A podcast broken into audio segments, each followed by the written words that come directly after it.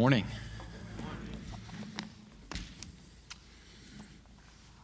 Apparently, the doctrine of election is uh, popular. Uh, a reformed Christian was stranded on a deserted island for a long period of time.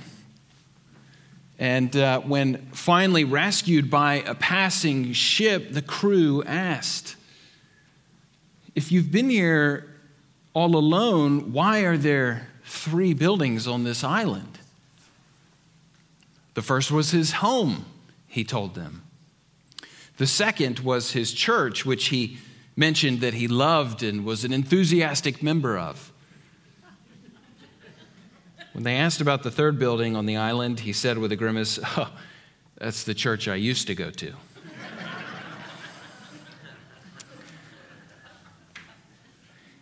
This morning we are discussing the doctrine, rather, uh, another way to put it is the, the mystery, the mystery of God's election. The sovereign election by Almighty God. And this is not a topic that I take up haphazardly. This is a topic that requires a great deal of thought and preparation and prayer. Uh, it is not a topic that is preached with a, a great deal of regularity though sometimes from churches who abuse the doctrine. As someone pointed out to me last week, they have seen churches lose their love for ministry over these doctrines. That is why we must handle these very carefully and not treat them lightly. But we take them seriously and we ground ourselves in the scriptures, in the text, and ask that God would guide us well. Because these are truths from Scripture, and we want to see them clearly and we want to respond rightly as they lead us to transformed hearts that love God and love neighbor. Because at the opposite end of people abusing these doctrines are people who do not know or believe them. I believe much of, uh, uh, of this is what has contributed to what we see today in the deconstruction of the faith of people. Prominent people, not prominent people. Because if you rightly understand the corruption of man, the holiness of God, if you understand his election, his atonement, his grace, his, his perseverance, then the, the thought of walking away from this blessed faith and its truths would send chills down your spine. And we cry out, Forbid it, Lord. Forbid it. But you see, if your faith is built on sand, and you have no, you, you have a wrong or, or a weak view and a weak perspective and understanding on the fall and redemption and sin and death and eternal life and eternal death, then deconstruction makes more sense. It, it can seem more logical. And so I think it's important that we would take this time now to pray and ask that God would be gracious to our finite minds in these moments this morning. That He would help us to see clearly and think and act and believe rightly as we turn to His Word. So let's do that this morning. Let's pray. Father, Peter writes in his second epistle that we should be diligent to be found by you without spot or blemish and at peace. And he speaks about how the writings of Paul are difficult and that ignorant and unstable minded people twist and misconstrue his words to their own destruction. And so we say, Come, Holy Spirit and bring illumination. and bring clarity that we might respond and that we might grow in the grace and knowledge of our Lord and Savior Jesus Christ. To him be the glory both now and to the day of eternity. Amen. Let me at the outset say that my position on uh, election and free will is called compatibilism. It is the idea that God is totally sovereign in his election and that man is also at the same time carries responsibility. And these two, though they sound like they are completely at odds with each other, are not at the exclusion of the other. The Bible teaches both positions, and therefore we must hold both, and we will look at both this morning.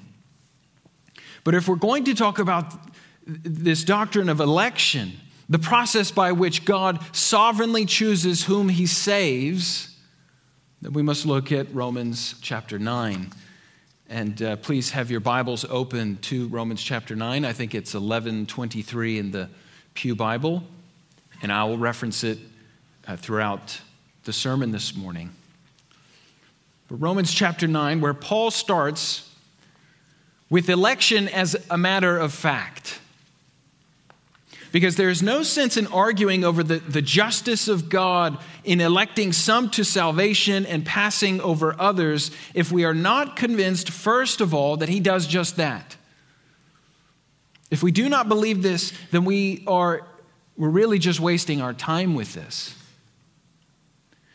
Let me at this point quote Jim Packer in his timeless work, Evangelism and the Sovereignty of God, which I highly recommend, as he describes why this doctrine is, is, is so difficult and such an issue with so many people. He says, For it is not true that some Christians believe in divine sovereignty while others hold an opposite view. What is true is that all Christians believe in divine sovereignty, but some are not aware that they do. Eh, you laughed, I didn't. and they mistakenly imagine and insist that they reject it. What causes this odd state of affairs? The root cause is the same as in most cases of error in the church the intruding of rationalistic speculations, the passion for systematic consistency, a reluctance to recognize the existence of mystery and to let God be wiser than men. And so we subject the scriptures to our human logic and we bind it and we submit it to our wills and what we want it to say. The Bible teaches man's responsibility for his actions, but these people, they, they, they do not see that it is consistent with the sovereign lordship of God over those actions, that, that, that, that the two coexist together. And people are not content to allow them to coexist together as they do in Scripture. But we, they jump to the conclusion that in order to hold to the biblical truth of human responsibility, then you have to reject the equally biblical and equally true doctrine of divine sovereignty. And I might point out, as we said at the beginning, the opposite is also untrue the insistence on determinism apart from human responsibility. We cannot explain the workings of divine providence. But we know that the judge of all the earth shall do right. And when we are with him in glory, we will see that he has sufficient reasons for all that he does. Now, looking at our text, in Romans 9, Paul is explaining why not all Jews are saved. And why the fact that they are not all saved does not mean that God's purposes for Israel have failed. The, the reason is that God does not choose everybody and never has. He, he, he does not even choose all of the Jews, which is the meaning of Paul's opening statement. It is not as though the word of God has failed, for not all descended from Israel belong to Israel, and not all children of Abraham, because they are his offspring, verses 6 and 7. He means that not everyone who's descended from physical Israel, the, the patriarch who is the, the grandson of Abraham, uh, uh, who, from, who, who fathered the 12 tribes, the one whose name is Jacob. Not all are members of the elected spiritual Israel of God. And Paul explains this by looking at three generations of the nation Abraham, Isaac, and Jacob because each one of them became what they were by the doctrine of election. And, and others were passed over. Not everyone was given this privilege. Election is obviously the case uh, for Abraham. Abraham was from a pagan family in Ur in uh, Mesopotamia. He had no knowledge of Yahweh. His family were idol worshippers. Then Isaac we know Abraham is obviously called and elect, but what about Isaac? Ishmael is born before Isaac and is a descendant of Abraham, but Isaac is a child of promise. Abraham is way past seed bearing years, Sarah is way past child bearing years, and it is supernatural. It is the same with our spiritual conception, with our new birth. Our spiritual conception, which is the outworking of God's electing choice, is likewise supernatural. Because as we talked about last week, we, we, we, cannot produce spiritual life from within ourselves. It's impossible. Remember Ephesians chapter 2 verse 1, we are spiritually dead in sins. A dead person cannot do anything. And in order for us to become spiritually alive, God must do a miracle, which is exactly what he does. But then we turn to Jacob, who is more the focus of this section, because Paul's opponents could have argued, well, you know, Ishmael, he is not a, a pure blooded Jew. He's, he's the son of Hagar the Egyptian. Uh, he's not from Sarah. That's why Ishmael is not chosen. And in order to answer this point, Paul proceeds to this third generation of election, to the case of Rebekah's sons, Jacob and Esau. When Paul says in verse 10, not only so, but also, he's continuing his argument here. It's a continuation of what he's been saying since he's introduced this subject matter. Not only so, but also when Rebekah had conceived children by one man our forefather Isaac, though they were not yet born and had done nothing either good or bad, in order that God's purpose of election might continue, not because of works, but because of him who calls, she was told, the older will serve the younger. This is a remarkably effective example since it proves everything that Paul needed to make his point. First, Jacob and Esau were born of the same lineage, they're, they're, they're of the same Jewish parents. So it is unlike Ishmael and Isaac. It's not a case of better ancestry, which could have been the case, uh, the argument for Isaac being chosen. Second, the choice of Jacob rather than Esau went against those normal practices of primogeniture, where the, the, the older brother received the greater blessings. And yes, the boys are twins, but, but Esau is still born first. In spite of that, Jacob is the chosen one. There is nothing to explain this except God's right to choose as he pleases. Third, the choice of Jacob was made before either child had an opportunity to do good or evil. The choice was made while the children were still in the womb. This means that election cannot be based on the basis of anything that is done by us. Paul makes the point that the choice of Jacob rather than Esau was made to teach the point of election. This is what verses 11 and 12 are saying. Though they were not yet born and had done nothing, either good or bad, in order that God's purposes of election might continue, or in order that God's purposes of election might stand.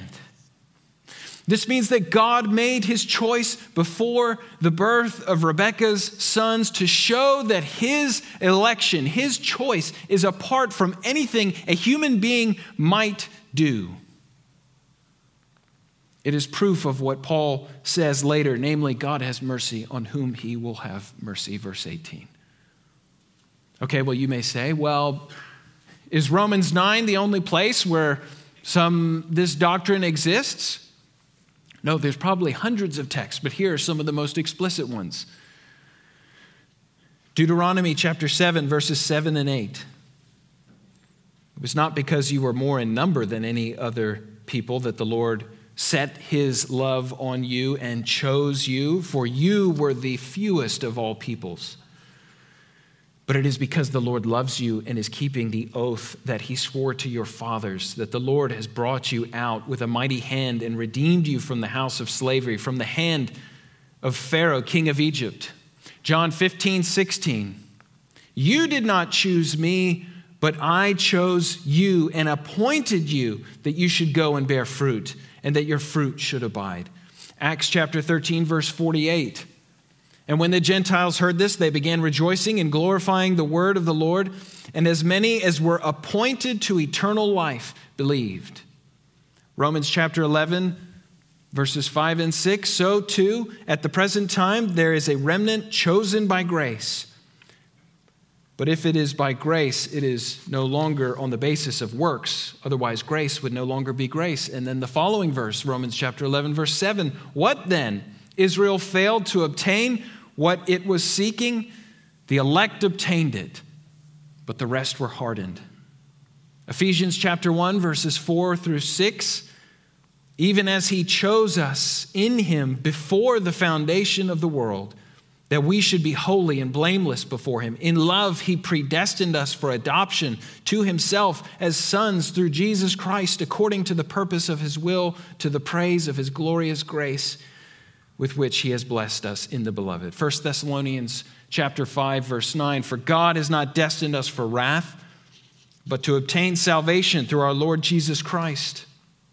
2 Thessalonians chapter 2 verse 13 but we ought always to give thanks to God for you brothers beloved by the Lord because God chose you as the first fruits to be saved through sanctification by the spirit and belief in truth. It's not a man-made philosophy. Election is biblical. Now, let me discuss a few thoughts that wade into this conversation. One is the thought that uh, election is conditional. And after looking at these verses, it's hard to, it's, it's almost impossible to deny that election is a reality. But there are many, and I'm sure in this room this morning, who have trouble with the doctrine but accept the, the terminology. It's okay, the word election's okay because it's there, but I, the doctrine is still difficult. And, so we try to reduce its force by arguing for what we call conditional election or, or, or foresight.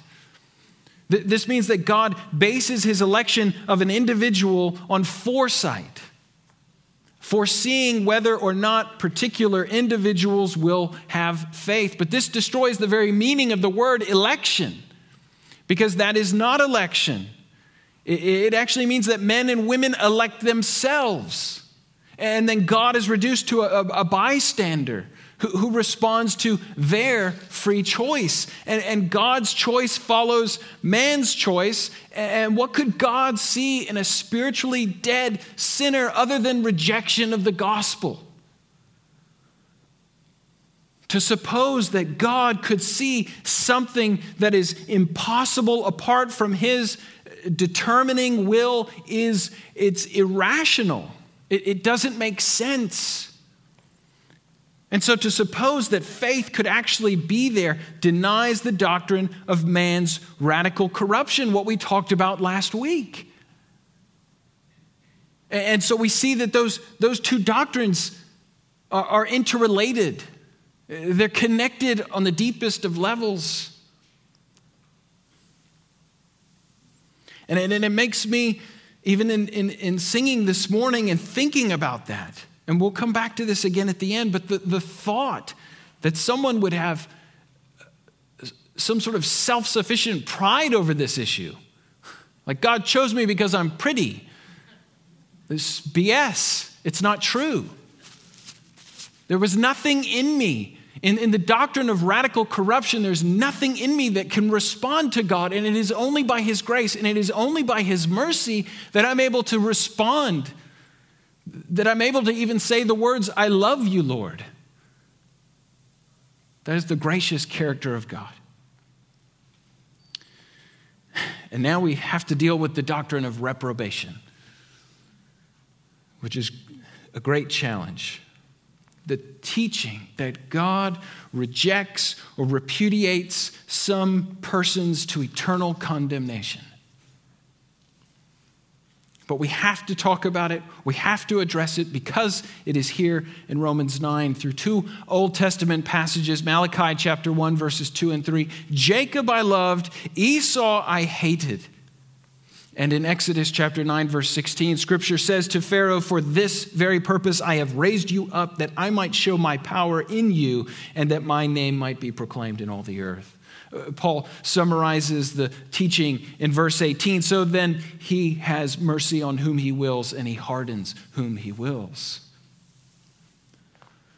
If it's not convincing enough for you, other passages Proverbs chapter 16, verse 4 the Lord has made everything for its purpose, even the wicked for the day of trouble. John chapter 12, verses 39 to 40. Therefore, they could not believe, for again, Isaiah said, He has blinded their eyes and hardened their hearts, lest they see with their eyes and understand with their heart and turn, and I would heal them. John chapter 13, verse 18. I am not speaking of all of you. I know whom I have chosen, but the scripture will be fulfilled. He who ate my bread has lifted his heel against me. John chapter 17, verse 12 While I was with them, I kept them in your name, which you have given me. I have guarded them, and not one of them has been lost except the son of destruction, that the scripture might be fulfilled. 1 Peter chapter 2, verses 7 and 8. So the honor is for you who believe, but for those who do not believe, the stone that the builders rejected has become the cornerstone and a stone of stumbling and a rock of offense. They stumble because they disobey the word as they were destined to do. And Jude 4 For certain people have crept in unnoticed, who long ago were designated for this condemnation. Ungodly people who pervert the grace of our God into sensuality and deny our only Master and Lord Jesus Christ. Each of these verses teaches that God passes by some persons, destining them to destruction rather than to salvation. But we must make distinctions between election and reprobation. There has to be distinction here. Does God determine the destinies of individuals in exactly the same way? So that without any consideration of what they do or might do, He assigns to one heaven and the other hell. We know he does this in the case of those who are being saved. Because we have been told that election has no basis in any good seen or foreseen in those who are elect. Paul's chief point in Romans 9 is that salvation is due entirely to God's mercy and not to any good that might be imagined to, to, to reside within us in ourselves. The question is whether this can be said of the reprobate as well. Has God consigned them to hell apart from anything that they have done? That is, apart from their deserving it? And here we must conclude that they are not the same. While the ultimate effect is the same, the cause is different. The reason why some believe the gospel and are saved by it is that God intervenes in their lives to bring them to faith.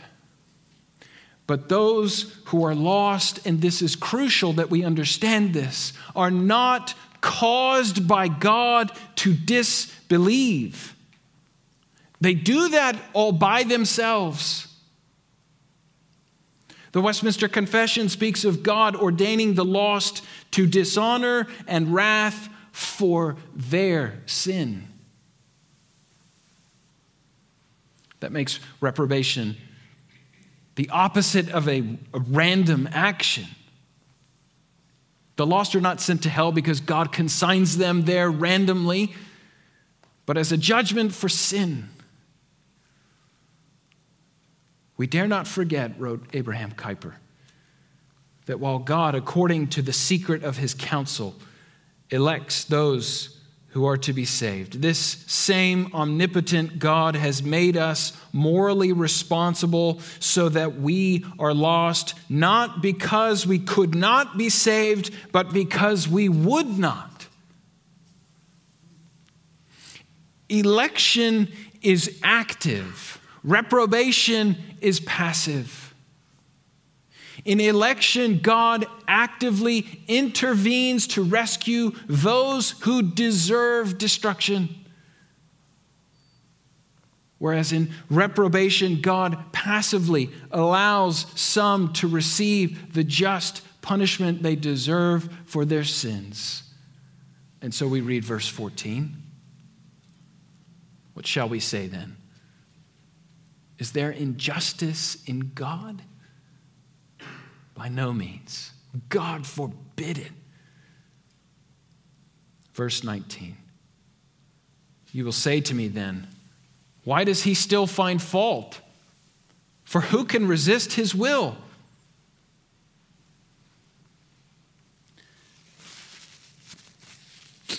These challenging words from Paul, but who are you, O oh man? To answer back to God. Will what is molded say to its molder, Why have you made me like this? Has the potter no right over the clay to make out of the same lump one vessel for honorable use and another for dishonorable use? What if God desiring to show his wrath and to make known his power, has endured with much patience vessels of wrath prepared for destruction in order to make known the riches of his glory for vessels of mercy, which he has prepared beforehand for glory. What do these doctrines drive us to? How do we respond to this teaching in our daily lives? I have seen believers, professed believers, abuse this doctrine to the point of, of living an ungodly life because they believe they are elect. And if it does not depend on me, then, then I can live however I want to live. That is not what Scripture teaches, though. They bear f- no fruit in their life. They have no love for God and they have no love for neighbor. Yes, God does the saving work, but where is the evidence of the changed life? And who am I to receive mercy and grace? There is nothing in me that God sees and says, I'll take that one, and I'll take that one, and I'll take that one because they have good in them. They have something that I love. No, it's not true. If we could enter into the mind of God, who knows what we would see? And, and, and thinking of last week and this doctrine of, of, of radical corruption And it makes me consider what does it look like to live among the, the zombie population, the, the use of uh, John Gerstner's illustration, you know, the walking dead. What does it look like for us when we walk out of this place and we go to Super Bowl parties or we go back to work on Monday? What does my life and my character look like on a daily basis? Do I live an honorable life among people? Do I set apart Christ in my heart, always being prepared to give the answer for the hope that I have in Christ and doing that with gentleness and respect? Do I not live in fear of that community who, who are yet to know Christ? Why? Why? We have life, they do not. We have forgiveness, they do not. We have freedom. They do not. We have confidence that we have been chosen and set apart and destined for the new heavens and the new earth. They have what? Fear? So, how would you treat someone like that who is walking blindly in the darkness? Do you condemn them? As people who hold tightly to this doctrine sometimes do? Or do you be compassionate and consider the reality of the spiritual realm that is taking place all around us unseen? And so we say, you don't build walls, you build bridges. This was Christ's ministry. And this doctrine of election R- reminds us that the saving work is God's work alone. Not in the sense that we are in no way called ourselves, but rather that we see how He uses us, how He can use us as a means for His work. The work of evangelism and in the work of the proclamation of the good news. Because here's the reality none of us walk around with signs on our head saying elect and reprobate skip them, skip them, skip them. Oh, I'll talk to this one. That's just not the reality. I have no idea if the person that I share Christ with is, is, is, will respond positively or will respond negatively. Or even if they respond negative to me at that moment, will they respond positively later on? I don't know. I have no idea whether they will accept or reject, whether they are elect or reprobate. I'm not God. I don't make that decision. But at the same time, I recognize and I understand the privilege that I have in knowing Christ. the privilege that I have in being forgiven. The privilege that I have in being redeemed. Something I cannot build a tower towards something I cannot work to accomplish. And then I'm given new eyes to see this world through this lens. How could I not share with people who are yet to see? There is no one who is too far gone. There is no one from human reasoning or discernment we can say will never be saved. I did an interview with uh, the other day with a Christian apologist in Los Angeles, and I told her that I had interviewed Darryl Strawberry recently. And she said, What? Darryl Strawberry? I said, Yeah, he's been saved. All she could remember was when he was lost and chasing women and drugs and alcohol. But God drew him in because he belonged to him.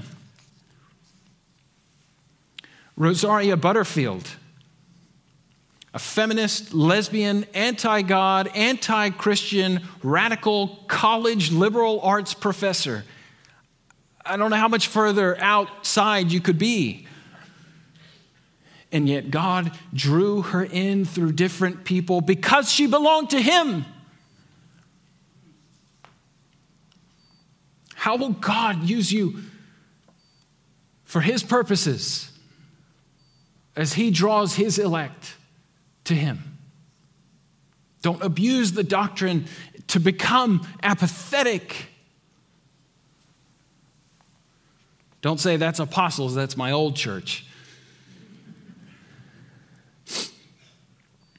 Embrace it, embrace it, embrace it to be humbled and effective.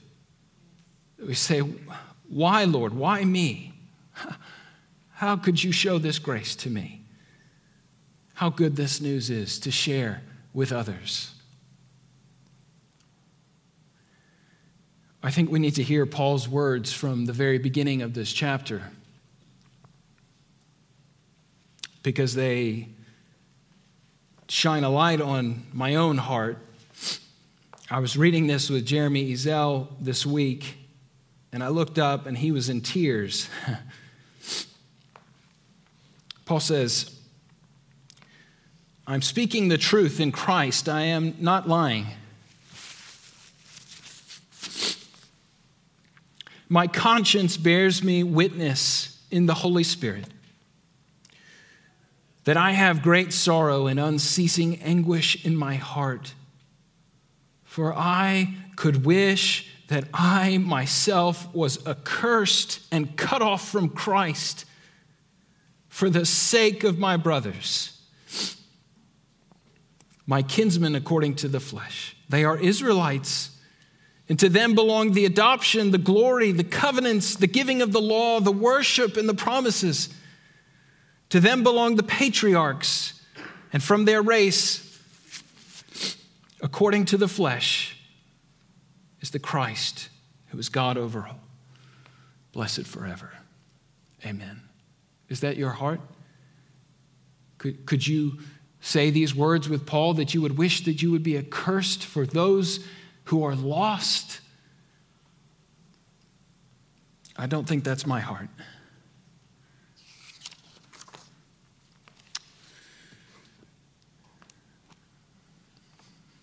Let's commit this to the Lord and ask that He would give us eyes to see the world that we live in.